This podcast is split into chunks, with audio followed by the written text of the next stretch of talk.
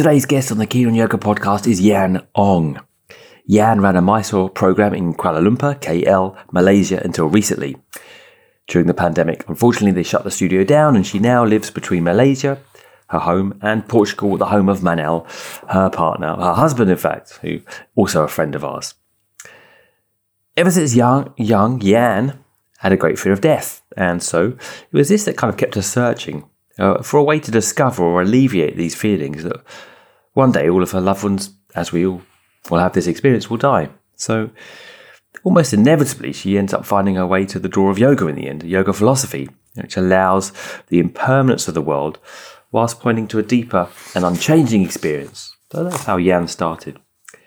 After a degree in science, in fact, from a prestigious London university, she moved back to Malaysia. And after pursuing a career, of you know, a, a profitable and uh, well-rounded career for a number of years, she decided, probably much to uh, parents' dismay, to go backpacking for two years, and she backpacked around the world for two years. And at the end of this, it was that it was the experience of coming to yoga that really stopped this this wanderlust. And after dabbling at university, she committed to yoga. She committed to Ashtanga yoga, having done no other types of yoga, and made her way, not to do things by half, to Mysore, where she stayed for four months and ended up staying for probably four or five years, I think, following Sharathji on tour in Asia, even when he left Mysore. So she really was a full time student of Sharathji, who she felt a unique and had a unique and still does connection with. However, things weren't plain sailing for Yan, and she suffered two serious back injuries whilst in Mysore, uh, unfortunately, due to being adjusted in backbend positions, uh, and they left her with permanent pain um, almost unable to practice at all, let alone get by in a day sometimes. So, this time and these injuries have marked a deepening approach to Yam, which marks her off as particular in my mind. It's still practicing, but at one point she ended up stopping altogether before a funny meeting. Uh, incredible story, in fact, that we didn't get round to mentioning uh, I mentioned it, but she didn't tell it, uh, where she met Shir- uh, Sharathji in Hong Kong after a girls' night out, a hen night that weekend in Hong Kong. And in the morning, that morning, worse for wear, somehow bumped into Sharathji. So, and this was another turning point in her, in her dealing with this, this, uh, this journey of practice that she's had. Anyway, all in all, Yan is a really warm, practical, down to earth character who brings these qualities to her teaching. I love Yan. She's a joy to be around, and I hope you enjoy the chat as much as I did after reconnecting for so many years. I haven't seen her. Anyway, don't forget you can donate to the Keen on Yoga podcast. If you enjoyed the chat, please do.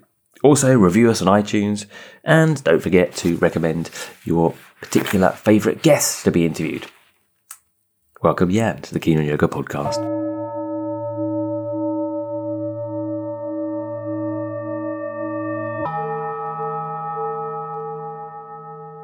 So, welcome, Yan, to the Keen on Yoga podcast. It's been a while getting round to you, but I'm really pleased that we finally got together today. Thank you for having me on. But lovely to have you. Um, I suppose we just have to start at the start of the normal question that I ask everyone. How did you get into yoga, um, and how did you find your way to Ashtanga as a little preamble to getting to know you, I suppose? Um, well, I have to admit, I think like most Ashtangis, I'm a little bit of a purist. I started with the Ashtanga and I've only ever done Ashtanga because um, I was one of those that, you know, if I was going to learn something, I'm going to do a little bit of research first and find out how I can learn it properly and what is the most authentic kind of method I could dive into. Um, and that time, which was about, it was quite a while ago now, after university, then Ashtanga had popped up a lot. So I thought, okay, this is the one. I'm going to go down this road. Um, and what I did was at that time, I think David Swenson had just released his flip book. So that was quite a while back, like like pre 2000 yeah. maybe. Yeah. Was it? Yeah, yeah. yeah, yeah. I bought it about 19, 1999, just before 2000, when I was finishing university. Right, so you started um, at uni. And that's what I did.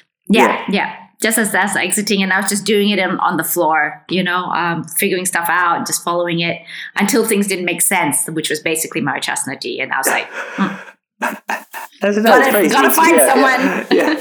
the same as my experience, really. You know, like, even I was bought one of those mats, and it was like a gym mat, and um, I can remember my brother bought it for, for my birthday. I think and, uh, we have this shop called Argos, and I think it was like a five pound gym mat. But the thing is, this kind of mat, when you lie it on the floor, it slides because there weren't there loads of yoga mat, mats at the time. So this thing slid over the floor. Anytime you try and do an asana or jump forward in a sun salutation, it would kind of slide out of your way.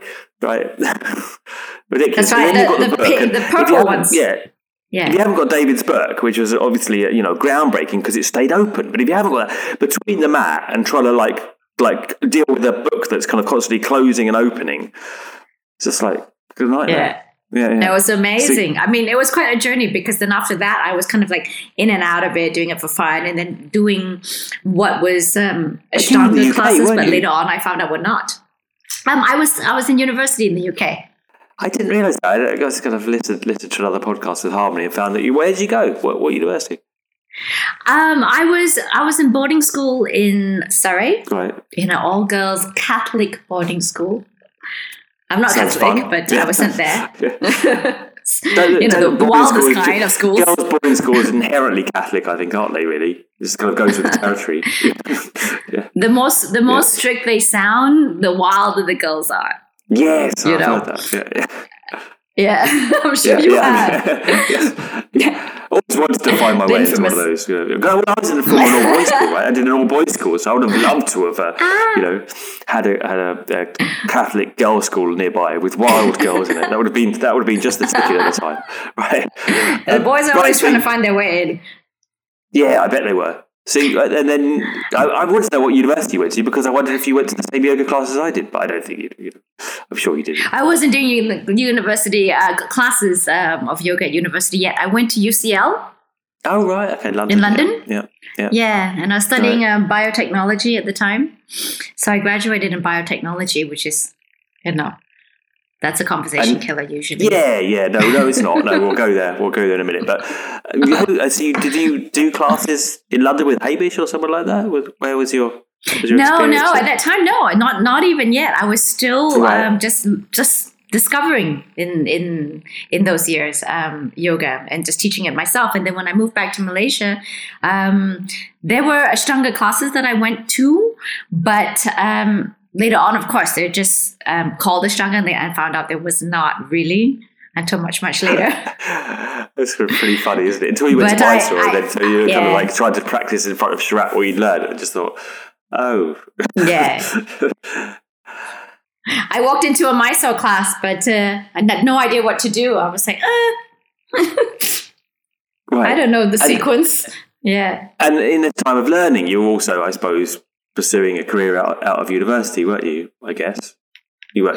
Yeah, you I was. I mean, I was studying, and I wanted to. Like I wanted to work in the lab. Anyway. Right, but not yet. right, right, okay. not yet. But it was amazing because even though I started with this flip book of David Swenson, about ten years later, I got to meet him, which was which was pretty amazing. You That's know, so and that was nice because it's always, always, nice. They're, yeah, they're always smaller than you, mem- you, you think they are always way smaller. You mean, like I remember yeah. meeting John. John Scott for you know for the English was a kind of idol, right? And he had the book, and you know, yeah. And I'd heard his name, and and, and one year I kind of I was in Yoga Plus in Crete, and I, you know John Scott, John Scott, he had yeah. been here one you know once. So I went back and I thought, right, the first teacher training uh, of Ashtanga I think that, that anyone had ever done was John's, and he launched this baby in two thousand two, three or something. I finally got the first day. I got accepted and I got there on the first day. He was tiny. I was, I was, I was slightly, really? Slightly taken aback. Yeah, I was very small. I say Lido's very small. Um, but David's, you know, regular size. People have said to me um, when they meet me, "Oh, you're very, you're much smaller than uh, what we thought you were." I always feel sorry. I, I, I felt the same when I saw Madonna. You know, is that kind of effect? oh wow! What? She's tiny. should, should be. That's what happens. No, we build yeah. this thing in our head. Yeah, we build this image of someone. So, what was your trajectory then? You were working. I have to say, you you, you did the lab stuff, and then didn't you? There is that funny story that, of, of you selling Viagra or something. Was that was that was a job you did? Or yeah, yeah. yeah. Yeah, that was the job I did. I was my job was literally to go to every hospital and update them on the new medical research on what was happening with um, erectile dysfunction. Um, research, to put it politely. Um, and then I get sales through that. Right, and uh, and and then it was ni- it was nice. It was good. It was a good paying job. What did you what, what made you change? And um, because I know you went to Mysore, and I know you spent a lot of time. I I didn't realize, in fact, how long you'd spent in Mysore. Right? Um, what what was the kind of sea change that brought about this change? Because I mean, it sounds like the career you were pursuing was what you were kind of you know like cut out for, right? You did the, you know you went you Yeah. good you, you know education. You went back to Malaysia. Parents were probably thinking, well, you know, she's going to stay and she's going to build her way up in a company, albeit selling Viagra. You know, um, you know, Go down the pharmaceutical route. yeah, yeah, yeah. And, Yeah. and then you Yeah. didn't. So what? What made you No, I change? didn't, And you know. how did you find? How did you find your way to Mysore? It was interesting because um, I always had this calling in me that I'm going to rewind even more than that. Actually, there's a part of me ever since a young young girl um, that was always afraid of death because my parents are so much older than I am. My sister is six and a half years older. So when you're a child, um, six and a half years is, is a big difference. So I always felt that all my family was going to to die before me, and I was going to be left alone. You know, when I was when I was eight years old, so I was I was always thinking or fearful of that. And then later on, um, as I turned in, into a teenager, there's a part of me that still had this fear of being the only one left. You know, this this Right. thought of I'm going to be the last one standing, and if I ever hit thirty, um, I have I would I would like I wouldn't know how to handle it. Like I kept believing I must die before thirty because I can't handle my whole world dying before me. Right. And Mm. I think as I grew up, of course, this matured a is very old when you're um, when you're young, but obviously the boundaries move, don't they? And now we both arrive at around Yeah, early they move. forties. Like it's like thirty seems like a, you They know, move. very young. just, just yeah, now it is right. yeah, but you know, know, when you're it's young, and yeah, I, thirty years old. My God. it's also a magic number. It's a magic number. A lot of uh, musicians and artists and creative types always end up dying before thirty. Twenty Um, there's something about that age that's very sensitive. Yeah, Yeah, Yeah, nine yeah. exactly. yeah, so Before I hit 29, Yeah. I told myself I wanted, I had this calling to see the world. It was just so strong for so long um, that I just had to do it. So I packed up all my, well, everything I, I had and I went. I went backpacking by myself for two years to see the world. And um, on your own. to cut a whole long story short, yeah, on my own, on my own, which was Huh. uh, horrific to my mother. Yeah. she was like, "What?" But um, you- best experience of my life, of Right. my life, unbelievable. Changed me 180 Right. in how I Mm. saw everything and believed in Mm. everything, what was important. Mm. Um, and somehow after that, I felt this deep need to go back into the yoga that I had dabbled in properly. I had uh, this curiosity um, that it was, it had some more answers than I realized, that it was more than I, I thought it would be. It was not just, you know, something you could play with. Um, And it was a Power of Now book that I read. uh, The Power of Now. Tolle. The Eckhart. Yeah. Yeah. Yeah. Yeah. Yeah. yeah, Great, And that book. yeah yeah that I was a life. Yeah, yeah. changing book. Yeah, yeah, For me, it was just, and that book um, actually helped me get over this uh, fear of um, this whole concept of death since I had as a kid. Right. It was they had there was a page in it that said something um, about I can't remember exactly his words, but there was an entire chapter even I think about that and how we kind of go back into our original source, um, and like an energetic source, and that kind of changed everything for me. You know, I'd never heard anything like that before, um, and I suppose that was the beginning of my curiosity into yoga. To dive deeper into the meaning of life by getting over the fear of death, if that makes any sense. Yeah, I think. Yeah, I think that that book was really groundbreaking at the time. Although it seems kind of like kind of obvious now in some way if you go back and read it now, right? Like at the time, it was really there was really Yeah. like not that much that was kind of trying to kind of bring the concepts that are underpin Eastern religions into the forefront of popular culture, right? Like I think there was a little bit Deepak out there. Deepak was on the peripheries, but there was nothing that was kind of mainstream that was kind of normal in, in inverted commas that you would kind of pick up and go, oh, you know, okay, you know, and it, yeah, I mean, it changed changed my perspective as well. But yeah, looking back at it more recently, kind Really? of think, well, oh yeah, like this is so obvious now. Like you know, it's kind of everywhere. The message is everywhere. But you know, I think you're right. Yeah. At that time, it really, you know, It's almost it cheesy was- now. yeah, but it wasn't going to book at the time. So anyway, so so you got the book, and you know, and then you packed up the backpacking, and what happened then Yeah. after your two years? and of then I was in. Um, I found myself living. I couldn't live in the city anymore, so I found myself living in Bali for a little while, and that's when I Sounds actually right. was practicing with um, Prem Radha for Ah, a little bit, Yeah, yeah, and then that was my introduction again into the practice after a long hiatus. Um, and from there, I decided to go even deeper, take the plunge by going to to Mysore. I didn't have plans to move there when I went. I was just planning to go for um, a trip, like for four months for my first trip. Yeah, But at the end of that trip, I discovered, um, you know, something just clicks, and I think this is this is the place. This is the place where I'm going to learn, and I'm going to dive deep, and this is the way, the place I have to study, and the person I'm going to study with.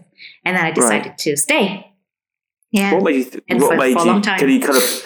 Yeah, you did stay. We'll go. You know, a long time, I think. But what made you originally kind of think to, to kind of throw you throw your towel in with Sharathji, as it were? What was what? I mean, can you pinpoint any specific quality or or something? Because I mean, it's such a commitment. go, you know, being there, you know, is. Yeah. It takes a lot. It takes a lot of commitment. I mean, you know, people talk about these days as a privilege, which it is, but it's also, you know, it's no small commitment on the part of the individual staying there as well. You know, I mean, yeah. It's not it's not it's not a it's not easy if you're coming from No. you know big city living. Yeah. But um i think the beginning part was more was more of just a very simple physical thing. It was um i was on the on the last day of um, my practice and i had arrived doing half primary. And i had learned the rest of primary there um, which for me was like i didn't even expect that um, and on the last day I was there and he knew, I said, Oh, I'm going to be leaving tomorrow uh, at the beginning of the practice. So thank you very much for this trip. And then I was doing um, my backbending from the floor. And I heard him yell really loud across the room while he was adjusting someone in uh, Supta Vajrasana to get up. And I didn't even know really physically what he meant.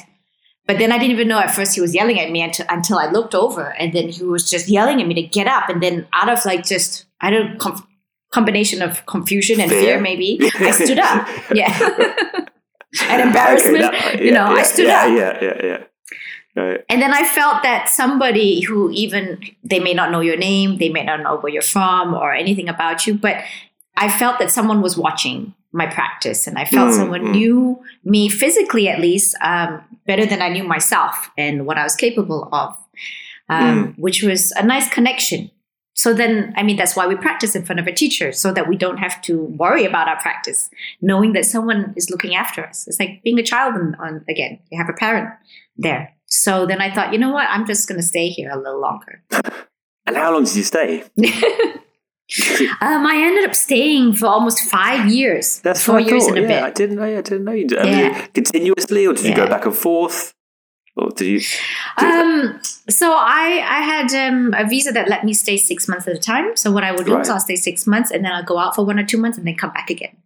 Right. And when um, when Sharath was on tour in Asia, then I would go and practice with him there since the it was usually too hot to be in Mysore during that time. Wow. Yeah, It's like a yeah. 360 uh, Sharath experience. Yeah, What- you know, I'm, I'm one of those ext- a little bit extreme. If I decided like my mind to learn something, I'm Yeah. just gonna I'm gonna learn it. How did you support so yourself that's pretty much what it was. What I did was I was trading at night.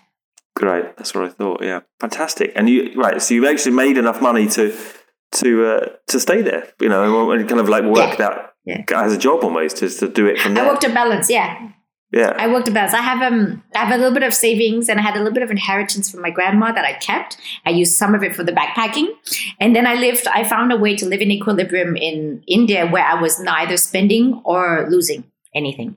So I just stayed there. How did, yeah. did you teach yourself Like that. that. trading? I've always of, you're not the only person that said that they you know they support themselves by that know, online trading, right? Like you just teach yourself. I always wanted to do something like that. Yeah. yeah. I, I, I, to be honest, I don't enjoy anything financially related. I hate it. But in order for me to go and do this pursuit, I have to find balance uh, in order to do it. So that's why I think that it's something that I have to learn a little bit. So the first thing I do when I wake up is I read the Financial Times. Now, still, still today. Not so yogic.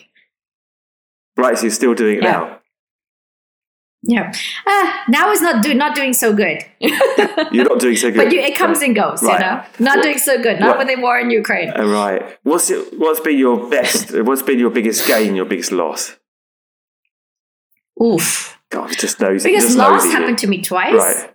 No, no, biggest loss happened to me twice, um, where I trusted um, the a bank, a banker, I guess, a person in charge or giving me advice on on investing to do a, a trade that I didn't keep an eye on, um, and ended up losing half of everything I own. And this has happened Huh. twice, so I got half bankrupt twice. Um, the first time I was in KL, uh, Malaysia at the time. The second time I was in Mysore. So it was interesting because um, with the yoga, I dealt with it a lot better than I had been through it before the first time. I kind of took a deep breath, dealt with it, um, and then you know took appropriate steps to just scale back and and Oh, try not to trust people with decisions of my life again. But now you just do it yourself. You Yeah. haven't given it over. Yeah. I mean, you think it's funny, isn't it? After the first time, you'd think you wouldn't do it again, but somehow uh, there's so many times I've kind of thought, yeah, why would you do that again?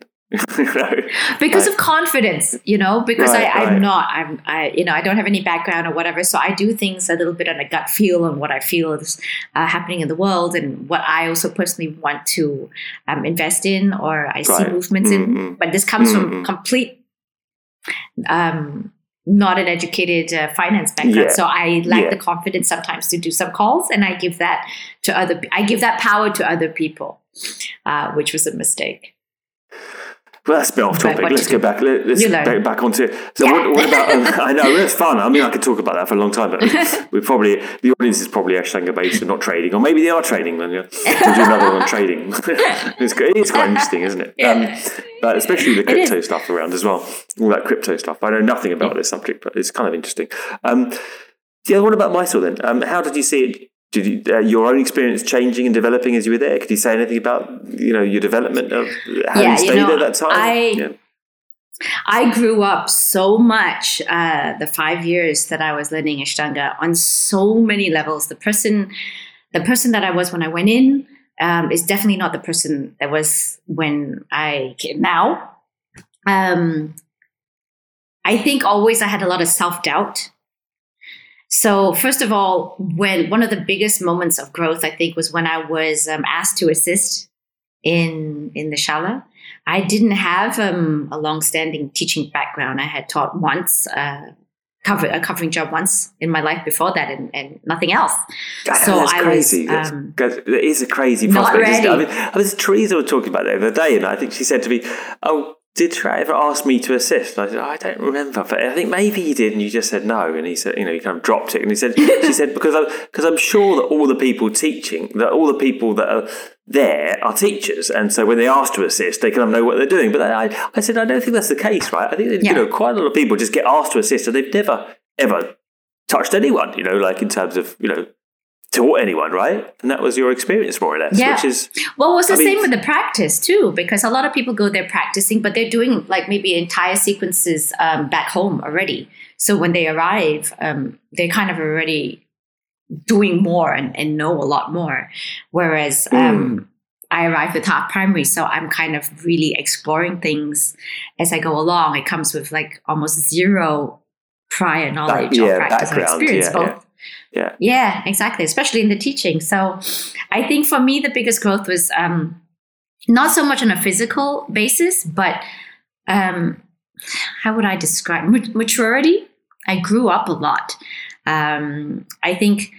I think, but that's also, I think, what spirituality is actually accelerating your your maturity. Um, one of the things I believe in in the practice, well, that's why we practice, and in the teaching, is I found myself becoming stronger um, as a person. One as a woman and uh, two just as a human. Because just like we were just talking about the trading it all kind of links in. I when you don't have confidence you give it away to other people. You give that power away to other people. And when i was assisting i was so nervous i didn't have any confidence. So therefore i took everything to heart.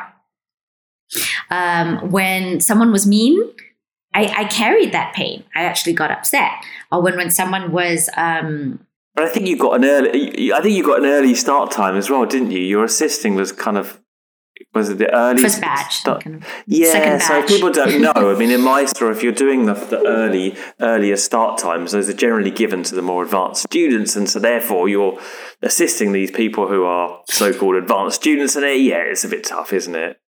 Yeah. Yeah, I was thrown in the deep end with the sharks, but um, but it was hard, you know. And and I I wouldn't I won't lie, I was like crying the first few days. I didn't understand, and and I it was such an intense growth. So, so people, what do people say to you? Well, I I have to say, I mean, maybe as a man, and and you know, and yeah, as a you know, kind of a known advanced practitioner, I have to say, I didn't I didn't get any bullshit. I didn't get any talk back. Yeah, I mean, yeah. So what? Yeah, right, so, which is interesting, right? The your experience, but right? I. Yeah, then I spoke to so many women who t- who admitted to me they went home and they cried uh, on the first few right. days too, which was amazing. I think, um, but that's like a whole other massive topic. But I think for me, it was mostly um, I didn't come with confidence either. So I would touch everyone, and everyone I would touch, was like, "I'm so sorry, thank you very much. I'm so sorry, thank you very much." It was like a big, you know. Um, I was so grateful that they even allowed. But also, when you come with this energy, some people kind of already read that. You know, it's a doggy dog world sometimes, right? Mm-hmm. Um, and it's like, no, thanks. Um, no, I don't like it that way. Or okay, can you explain to me how you like it? No, it's all right. I don't have the time. We're just like you know, kind of. Oh, yeah. When you come in with the like a deer in the headlights or Bambi, everything yeah. is heightened. You know, and it's it's it's harsh. That sounds and, excruciating. And I didn't understand because I was so naive. I was like, I don't understand. You just want to help someone. Yeah, yeah. Well, you're not meaning anything also bad. that you're getting told from on high, as it were, you know, that Sharathji is telling you, go to that person, right? And do that. like, you know, right? Like, I mean, I had that, right? Like, go and do that with them. And then you're like, well, I'm looking and I'm going, that's Laruga. Um, no, I'd rather not do Laruga, you know, like, you know, like, you know, right, or something like that, you know, or that person's like got like kind of kind of quite stiff, and you're saying, no, they're going to catch, and you know, like I'm looking at there's a couple of people I could think of going, oh, I don't want to do that, you know, you're just kind of like stuck in the, between a rock and a hard place, really, and they don't want you either. Like obviously, they everyone really wants your at, so you're always a bit of a third wheeling here in this scenario, aren't you? But you know, no, no one ever actually. I just remembered we we actually did it together. Actually, it was this, and this was the only time. Yeah, it was me, you, and Manel. And who? It was we practiced at four. Yeah. And Manel. Amanda, the three of us were on the same you, shift. Were you there on the shift in the well? old sh- second Oshal? Yeah, yeah. It was the three of us. We practiced at the first batch, and then we assisted in the second batch, and it was the three of us. It was the only time that I assisted. I, I have to. I remember doing it with. I remember Nell. I don't remember you were there, but maybe that's yeah. my inherent sexism that I didn't really kind of. yeah, no, what happened was what happened was I was I was actually doing the month before the both of you, and then right. I was sick, yeah. and I had to skip a whole week. So I asked. Um, I had asked him if I could make up for that one week in the following month. And he said, yes. So I joined you guys for one week. For a week. Okay. Um, well, that, that gets me the hook. Yeah. Because yeah, I, yeah, I can remember seeing yeah. you there. I can have a clear vision of you in my head, but I thought I was looking, I was yeah. seeing you in my mind's eye from the, from practicing and looking up at you as an assistant. That was in, in my head. Yeah. Um, uh, you were standing yeah, there. Yeah, so that front. was before, the month right, before. Yeah. Right, okay, right. I remember Manel. And that's when I met actually Manel. Manel was so busy that he would, Manel's um, Yan's uh, husband, his husband now. Um, and he was right. so busy and energetic that I would always try. well, he would always get to someone before me, and then the next person, he would always get to them also before me. So I would kind of end up, you know, like Manel was always there, already doing it. You know, he's like he's a good, he's a, he's a, he's a fast moving person. Uh, a, yes, yes, he does the job well. I, a kind of British kind of um, rebellious nature. I was always a bit like you know, holding back, you know, surly. Always a bit of a surly teenager, really. Um, so I mean, yeah, so we were on uh, go mode. Yeah. So you were there cool. when I met him. And I bet you met you both at the same time. It was pretty cool. You did, Manel. When I remember, Manel was um he was he was a um, a single man. He was a bachelor uh, when I first met him, and then and then he met you, and yeah, and it's been a bit a while Yeah. now. Yeah, a, a blossoming relationship. And he was he. uh, Would you say he was your teacher as well? You- the- was yes, yes, Yeah, so right, because we, I mean, me and Teresa tried that, but it didn't really work out so well. In fact, it was kind of more like possible grounds for divorce if I ever tried to teach it. So he, he, he, he it, it worked. It worked as no, because couples are interested in this. He, he was uh, teaching you, and that was a, that worked well. Did it? Oh, teaching me? No, we teach together. you- I thought. Oh right, no, yeah, yeah, we teach together. together. But I thought maybe Yeah. actually he he was also being acting as your teacher, but not the case. Oh no, never. We're we're so clear on stuff like that. We both good, have our good, teacher, good. which I- happens to be I- the same person. Right, okay. But right. um, we practice next to each other. But we do have a we have um we have a good relationship practicing to each other. When one needs help, we ask. If we don't need help, we just keep going in silence. So it's okay. Right. That's cool, isn't it? Yeah, yeah. No, I tried to help. I mean, Teresa used to practice in the Mysore room with me, but um, I yeah, that didn't that didn't necessarily transpire well all the time. Um, but I thought I thought you managed to do something which I'd never done, which is you know, uh, be a be a teaching couple and teach each other, which is kind of cool. I mean, you know, um, you you taught It's okay and if it's you taught- asked. Yeah. If we Um, ask for help, you- it's okay. Yes, I suppose probably one should should ask respectfully the other person, right? Um, well, how, and then you moved from Mysore and you left. Where did you leave Mysore? Did you have to leave, or So just, was that so it was interesting. No, so that was that was the time. So I had met uh, Manel at that trip with you, Mhm. uh, and then what happened? Then we kind of pursued a sort of a dating situation, and about a year after that, we decided to go um, teaching together around. So we traveled around for about a year and a half to two years, traveling and teaching. Sometimes mostly together, sometimes apart. Mm, Um, and then after that, we, well, I decided that I wanted to move back to Malaysia for two reasons. One, because my parents were old and I've been away for so long.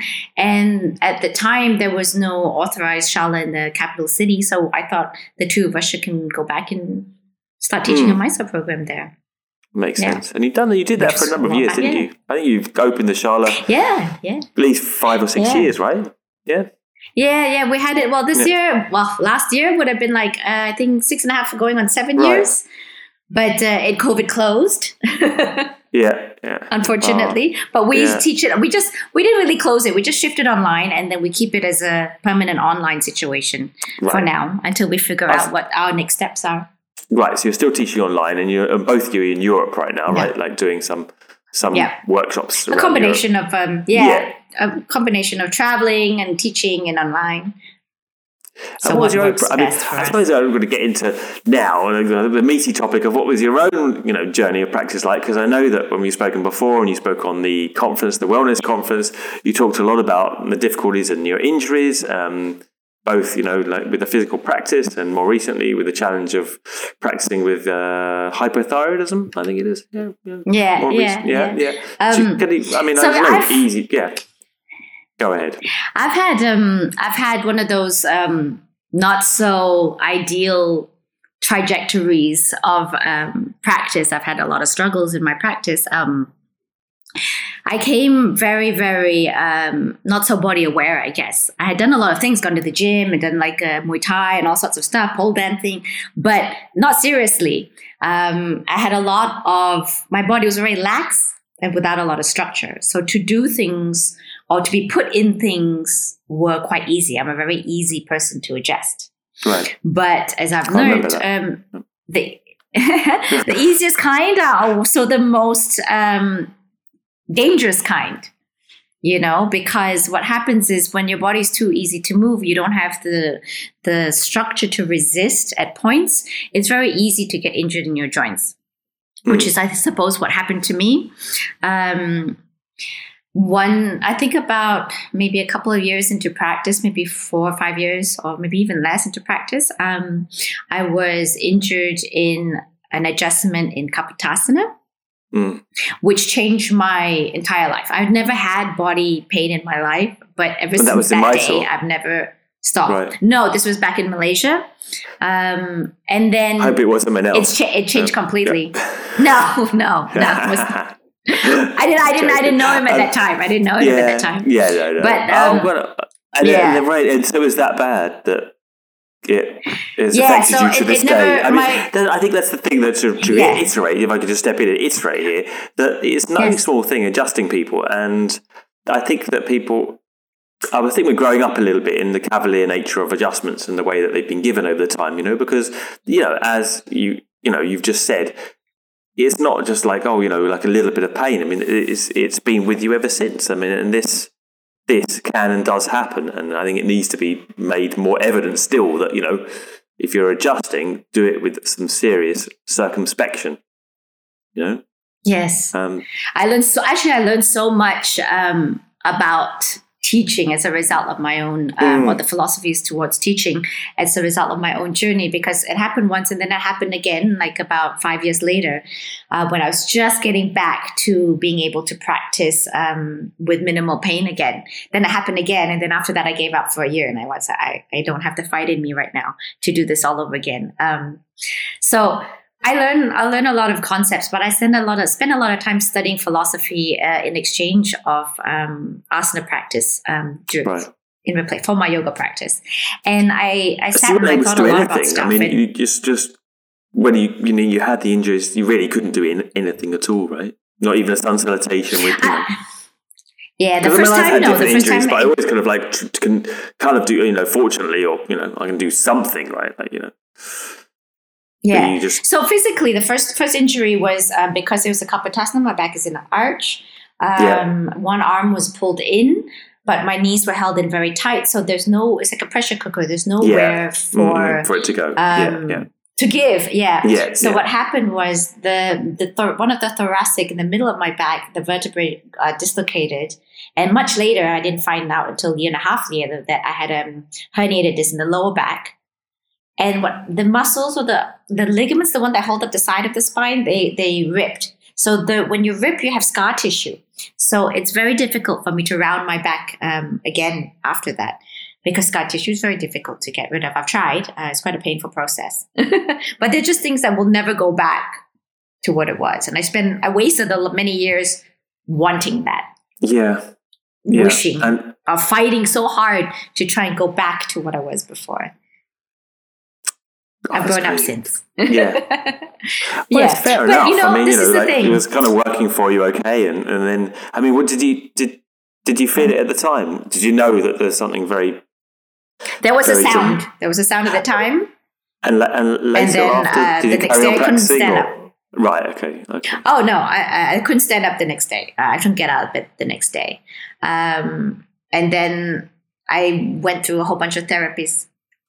Right. Just to trying to solve it somehow. To, I mean, yeah, what about- I mean, that, everything. what Yeah. do you feel towards the? I mean, interestingly, towards the individual. I mean, you must have had a lot of resent and anger towards the person that gave you this adjustment, no? Actually, not not not not not for the first year or two. I was like, um, Right. I was thinking, you know, these things these things happen, but I They also didn't know the right. severity and how long it will last. Um, So at the beginning, So- no, not really. Um, I Right. thought, you know, how unfortunate is, is these things happen, but you know, I I probably won't allow you to adjust me again. But uh, I wasn't Fair mad. Yeah. Yeah. It's it's a physical. It was a physical, physical. It's a physical practice. Your work is physical. I'm sure these things happen. I'll be fine. But I think when uh, three years passed, yeah, then I started to grow resentful. I got really tired of getting on the mat and crying. I got really tired of being frustrated. Every birthday would be the same. I would be like blowing my candle on my birthday, going, "Please let this be the year." I can practice without pain.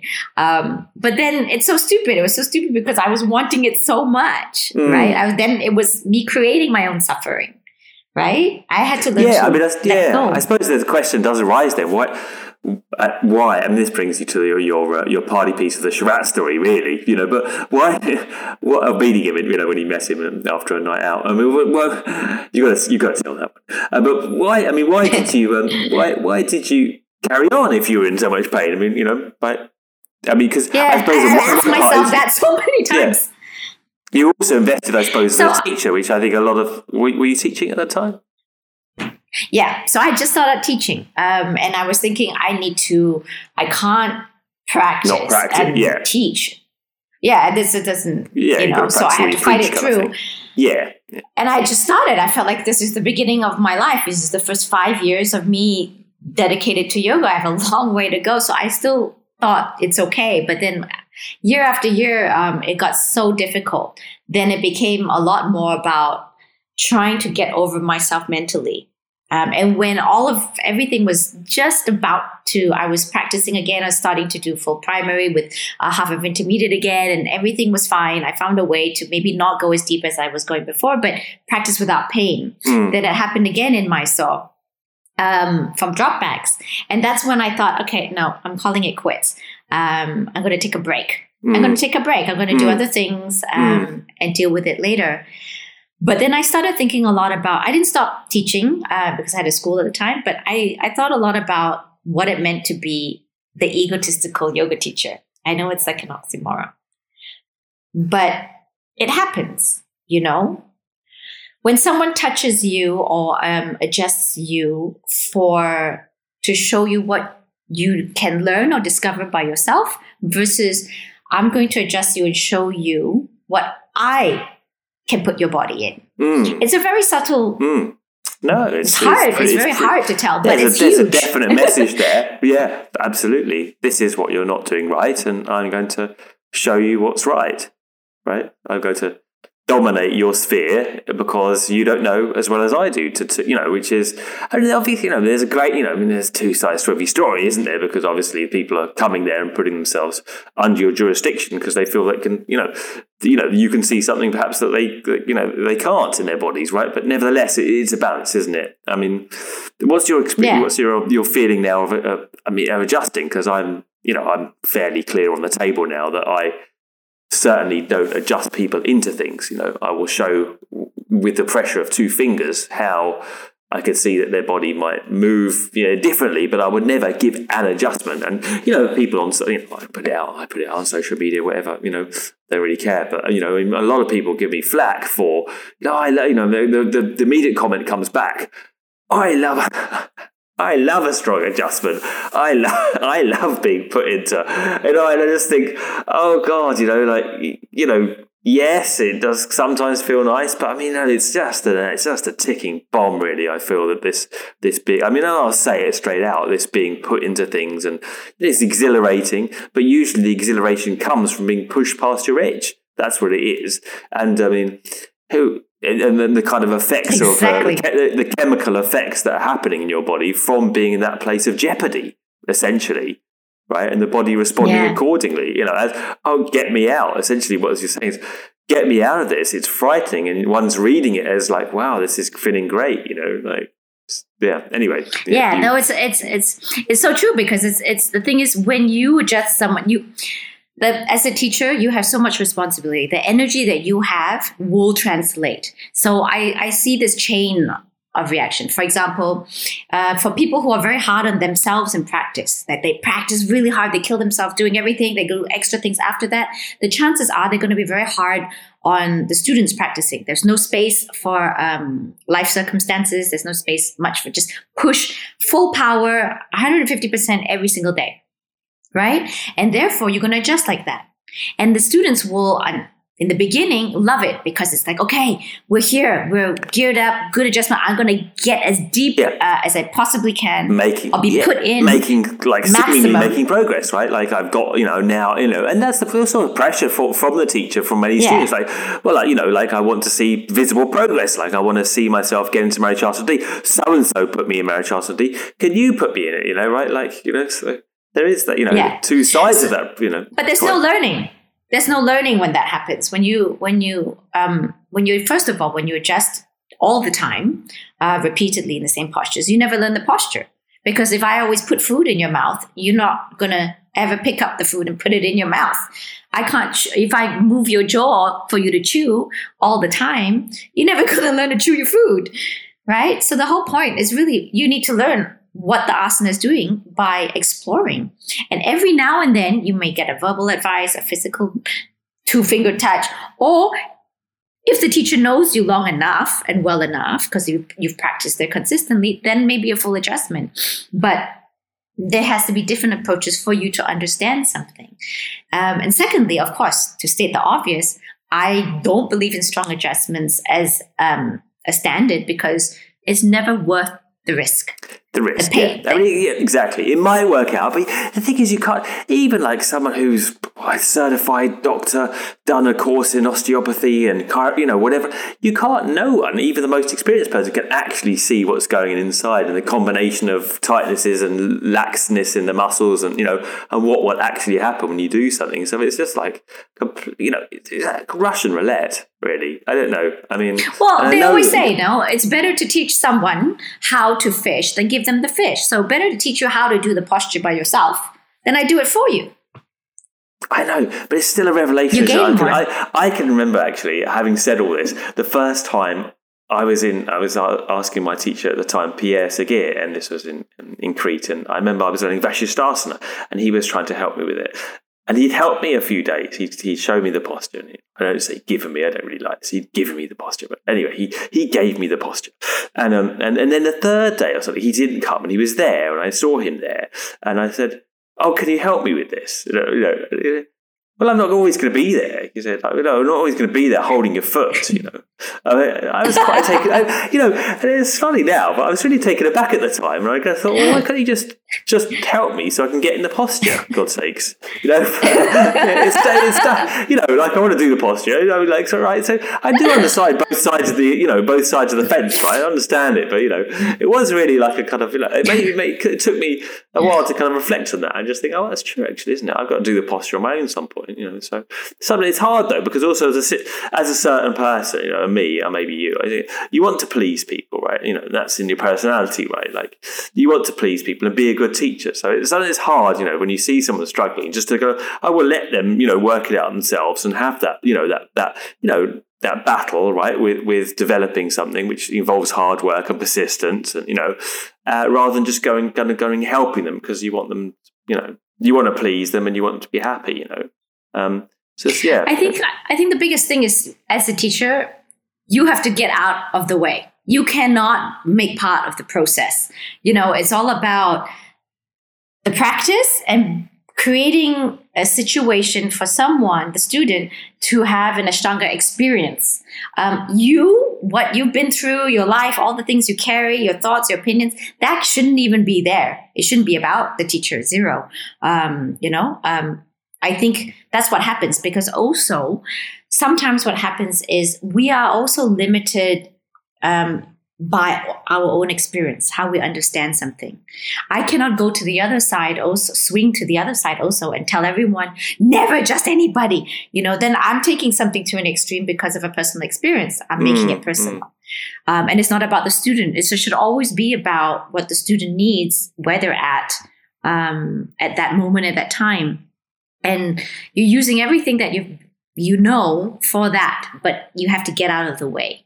It's tricky, isn't it? You, know, yeah. you have to, it's like you need a context. You need a context of experience around you, but then somehow in the middle of that context, you've just got emptiness or openness to looking at a person as they are, rather than as your your past experience dictates that. Because you're looking for, hey, eh, we we we spend all our life looking for patterns, really. You know, like you know, patterns of familiarity, right? Oh, yeah. Oh, that person's like that person, so that's going to go like that, right? Like rather than actually look at the person as they are at that time, you know, because that takes a lot more effort than just kind of like trading in patterns where you can, well, you know, past experience tells me that this person looks like this person. And you don't even realize you're doing it, you know. But I mean, you're still practicing, yeah, right? You, I mean, you, you, you, how yes. is your how, how is your journey with the you know what you've been through now i mean because also you now? had yes I'm, I'm, a lot lighter with myself nowadays i you know the days where i get on the well many days if not most i get on the mat and i go you know what i'm just going to do standing i'm going to be happy if i get to standing and then it's kind of like a it's kind of a mind game. You go there, you never do that because the time you get there, you're like, ah, okay, I'm gonna keep going. Fuck it, you know. And then I, I yeah. forgive myself. Yeah, exactly, exactly. And I will do wherever it is uh, I feel comfortable with, and I won't kill myself uh, or over it no matter what happens. The thing was with the Shala, you have a limited time. So it, it, that kind of taught me that anyway. You don't have the whole whole time in the world to do what you want to do. Take take um, Because Um, you've if you cannot, if you're feeling slow that day, take more time. Right. Yeah, Right, exactly. So, what we usually did after, but we were exhausted, so there's only so much time you had. Um, okay. Yeah. yeah. The thing is, the thing is now I learned to be a little bit more kind with myself. If I can do it, if I can do it. If I, I would, if I don't have the energy, I'm not going to be upset about it. If I had to do something else, for example, looking after my parents for the day, taking taking care of someone, and I had zero time, I used to feel so guilty. I don't anymore. What I about doing a anymore. I different? enjoy what about doing a think- different modality? You know, because I mean, uh, you know, to just tempt you into the story of uh, of Sharath that he did offer you to say do something different. You know, like, I mean, say you could, Yeah. could you could you still teach yoga? You know, and be interested in the yoga philosophy and having done the yoga. I feel, and um, you know, and also. Yeah, at- definitely. At this, at this point in your life, be doing a different modality, which was more suitable for your the way your body felt, you know, and didn't cause you pain. You know, I mean, did you did you try something Yes, different exactly, as well? Exactly. Yeah, Yeah, oh, yeah, totally. Um, first, I, I did a lot of things that um, I felt that I just wanted to move my body in different ways. Like doing the same sequence Mm, forever. mm, mm. Um, I got bored. I got bored. You know, Mm. I wanted to. I was I was hitting my my head against the wall because also there's certain things I I couldn't do anymore, and I felt like it made me really upset. So I thought, if this is upsetting me, I need to just take a break and do something else. And I did. Um, I went to go and do a whole bunch of different movements for like curiosity, like I said, dancing, uh, pole dancing, Pilates, uh, MMA stuff, or like whatever, you know, uh, just moving, moving for fun. But I also learned, yeah. yeah, no, but that's the thing. I learned that every single time I did something physical, the instructions were very similar to the basis of the teachings of Ashtanga, which was quite interesting. Um, how like certain things ask you to to always make sure, even with um, kung fu practices or whatever, even pole, to engage a lot your abdomen before even considering other parts of moving other parts of your body because that's the center in which a lot of movement comes from. Um, how to always use parts of the body on the floor to your benefit. And a lot of these things are actually in the practice. So I actually went full circle. I did a whole bunch of other things to even appreciate the practice even more. Then I thought, wait a minute, all this stuff is there. If you let go of all that mind stuff, What Everything is the actually theirs. then? What was it? The philosophy that you kind of because you got interested in the philosophy as well, and how does and then I suppose as a hook, how does the philosophy that you've studied because I know you're into the yoga philosophy as well, how does that relate to the asana, or does that relate to the asana practice, or could it relate to pole dancing, yoga philosophy, dancing? Everything everything Yeah. no the, the philosophy was actually what drew my attraction to yoga in the first place it was never Yeah. really um, the postures and then when shit hit the fan it was a philosophy that got me through it it got me through all that suffering uh, mentally and physically it got me through um, hard times um, it was a philosophy that carried what- me through because it kept about it. Can what can you? it kept Is- me with a bigger perspective Mm. on everything. It kept me working on myself, which really what is what we're trying to do on the mat anyway. But the philosophy literally kept me kept me looking at myself and how I could become a better person, how I could keep improving, and it held a mirror. Every time I read something, I would reflect on: Was I doing that? How can I not do something, or how can I work towards um, that goal of being this beneficial human in the world. Um, and that put a lot of perspective into many, many things. And I think it was huge. So the philosophy brought me to yoga and it helped me through it. Mm. Um, and I believe it will continue to towards the end as well. I mean, it's it's the basis of all of it, really. What does it mean for you to be a beneficial human in the world? I know it might sound obvious, but Oh, that's a big yeah, one. yeah. Oh yeah. no, that's a hard question. That's a hard question. Right. Um, it's hard. I think there's two. Is a two part answer to that. One is to work on myself, uh, which is hard because sometimes that requires me to do things that I I am not comfortable with. Maybe um, remove certain certain things from my life to try and be a better person to help others. Um, for example, sacrifices um, that are not so obvious, like. Um, I traveled the world, went away from my family for a long time, Mm, and then mm. going back, I spent a lot of time back home, even though we had the shala Mm. with my with my parents. You know, a lot of people say that's not an easy thing to do, especially you've been away for a long time. Um, and then being strong enough to be there to see them age is also quite difficult. So I found myself um, becoming emotionally stronger, uh, which was a huge one for me. Um, I don't know whether it's the same for women as for men, but emotional strength is a very difficult one for me. It's like it started, like for example, when you carry the pain of others too much, or um, which I still do sometimes. But teaching yoga helped me a lot. Owning a shala helped me a lot. I carried the pain of others a lot, um, and then I was always confused why other people like could just drop that um, so quickly. It was very very um, difficult.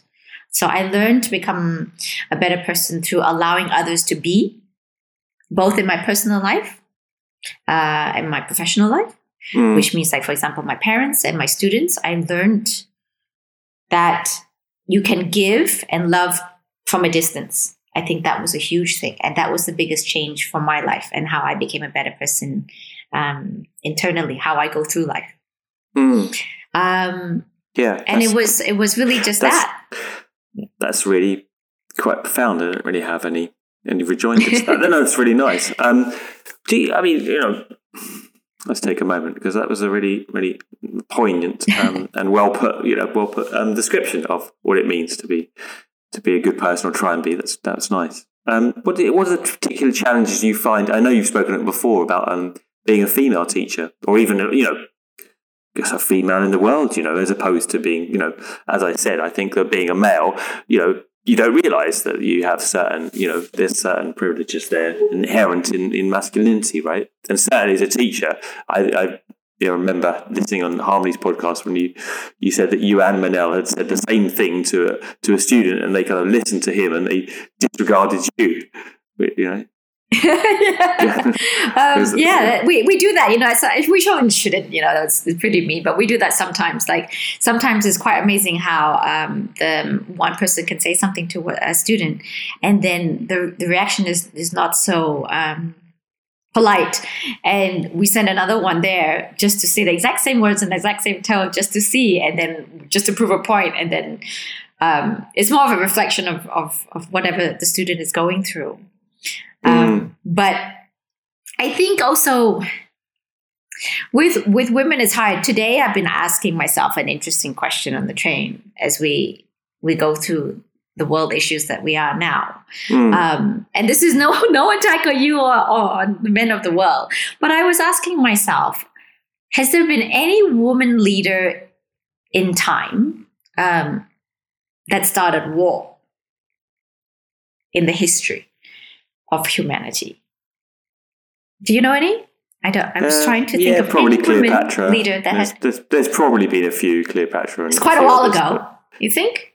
Yeah, I reckon there has I- been I a was few. wondering- But I, I was I thinking-. I see your point. I mean, yeah, women women suffer women suffer a lot okay they're from being um, maybe a little bit too compassionate can it can be a little bit too compassionate and can be seen as weakness so i think also i mean we'll scale it down from like war to yoga teaching a little bit but but in the room too like um um, sometimes in the in the room, what happens is, um, and I learned from this over time Mm. too. As a teacher, I, I grew as a person and a woman. I grew because of this. Sometimes when you are the shoulder to cry on, literally, um, then compassion is seen as weakness. So when it comes to Mhm. giving instruction, Mm, mm, mm, mm.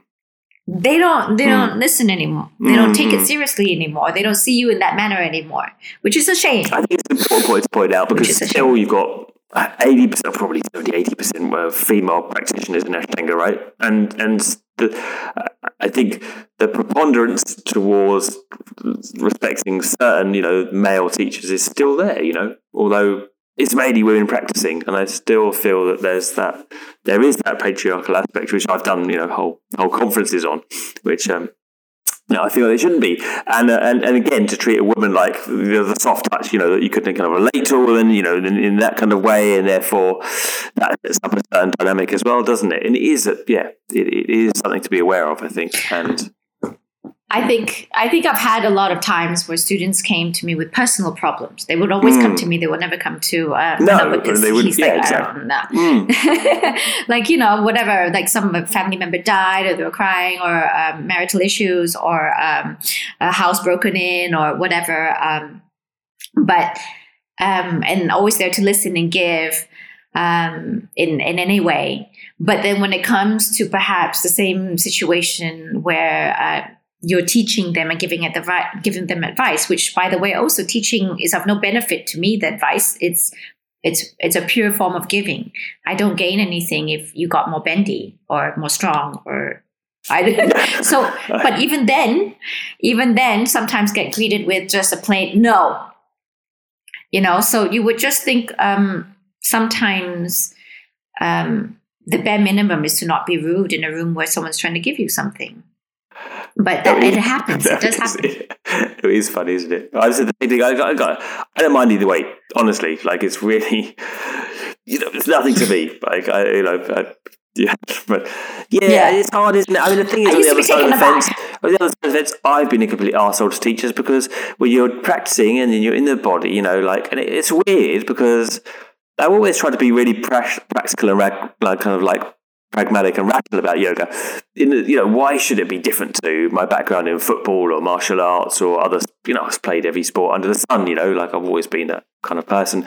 But when I did yoga, when I did yoga, immediately weird stuff comes up. You know, emotions kind of certain in the way that they never did when I was moving my body and other things. So although I'd like to dismiss it and go, well, there's just body movement, you know, and, and you know, it, somehow I can't just allow it to be the same because my, my experience tells me otherwise that the experiences I've had in moving my body in the yoga, whether it's be because it's breath orientated specifically or because it's a quieter, obviously it's not team sport, so the, uh, the focus isn't exactly the same, but you know, the emotional tenure of what's being done is very different. And yes, I have I have shouted at teachers as well when they've tried to very well meaningfully help me, just because yeah, there is a charge in, in you know in um in this. And you dynamic. said it so well. You said it. Um, you said it so eloquently. Exactly. It's it's there's just something about it that it, it that's what makes it spiritual no it's it's not just a physical and then you feel all of that because you feel a whole bunch of things that you wouldn't other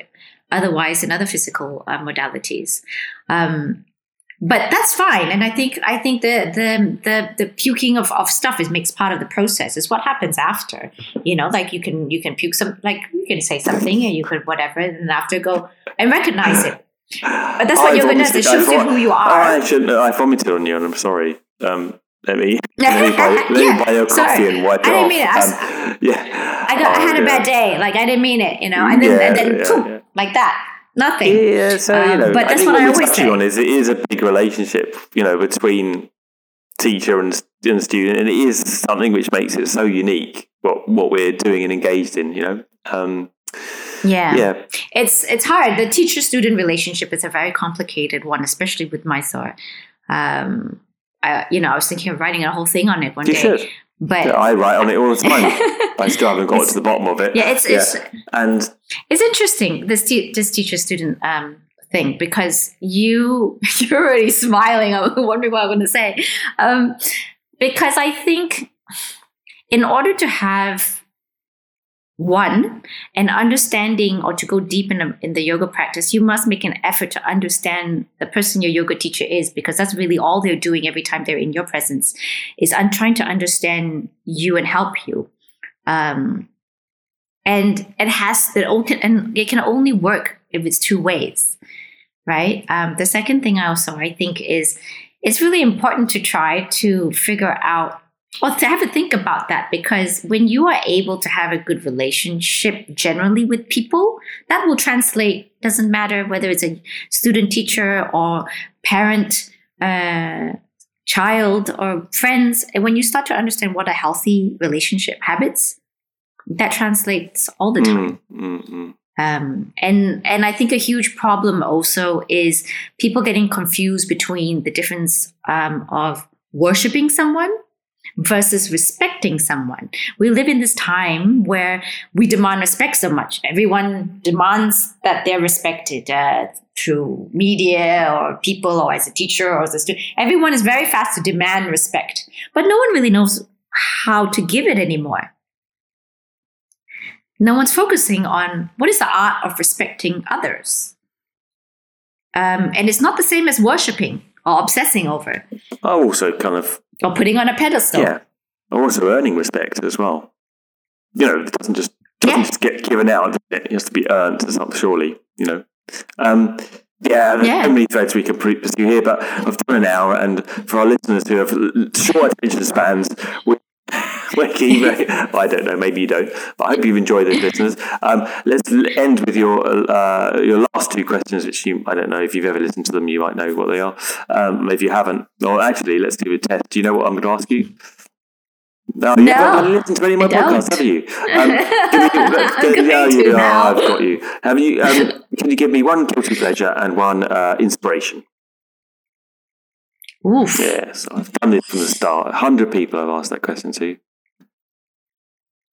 I like to be surprised. Um, hmm. A guilty pleasure. How guilty are we talking? Where, whatever you want. Whatever, like, whatever like you want. Um, who's that? What, what, I think, was it? Um, I, recent one, I think, was it Brian Kent say he enjoyed making love to his wife? I think that was it was oh. a guilty pleasure, but it was oh a bit closer. Oh, That's not guilty. Um, that says I, a lot. okay, um, that, yeah, it shouldn't really be said. Um, Mark um, Mark Roberts, um, uh, a little bit more sanitary. He enjoyed uh, Emily in Paris, uh, the chick the chick flick on Netflix, Emily in Paris, which I have to say is also my guilty pleasure. Uh, I've, I've, Are you another I one? So does my husband. What is going on? yeah. Oh my god! It's not so much the first series I really liked. Second series a bit of a letdown. Anyway, yeah. What's yours?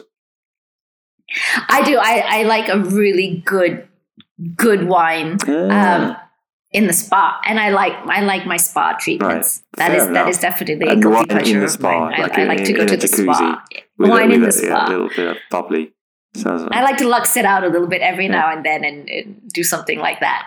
I know. I've seen. No I've doubt. seen on social media. Yeah, um, yeah, it's my yeah, favorite no, thing it looks to do. nice. Um, okay, what is the other one? Oh, an inspiration. Um, my, my, inspiration, but in what way? Anything, man. Just yeah, inspiration. It's only a question, really. You know.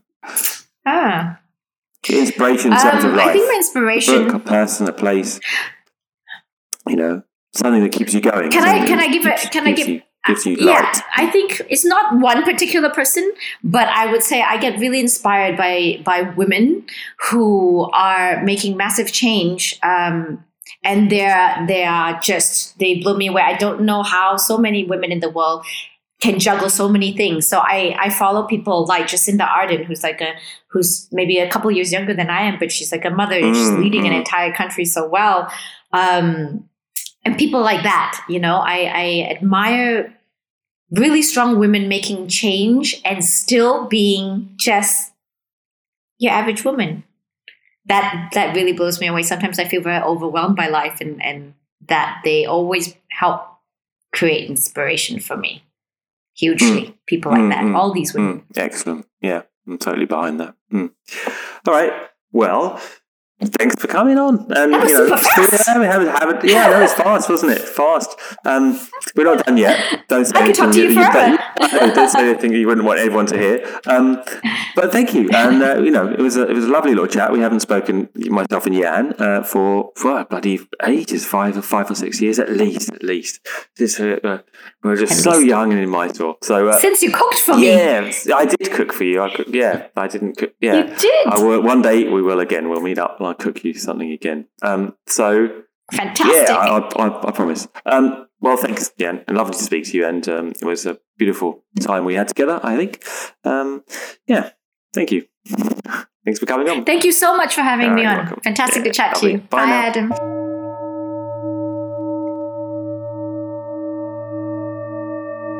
Adam.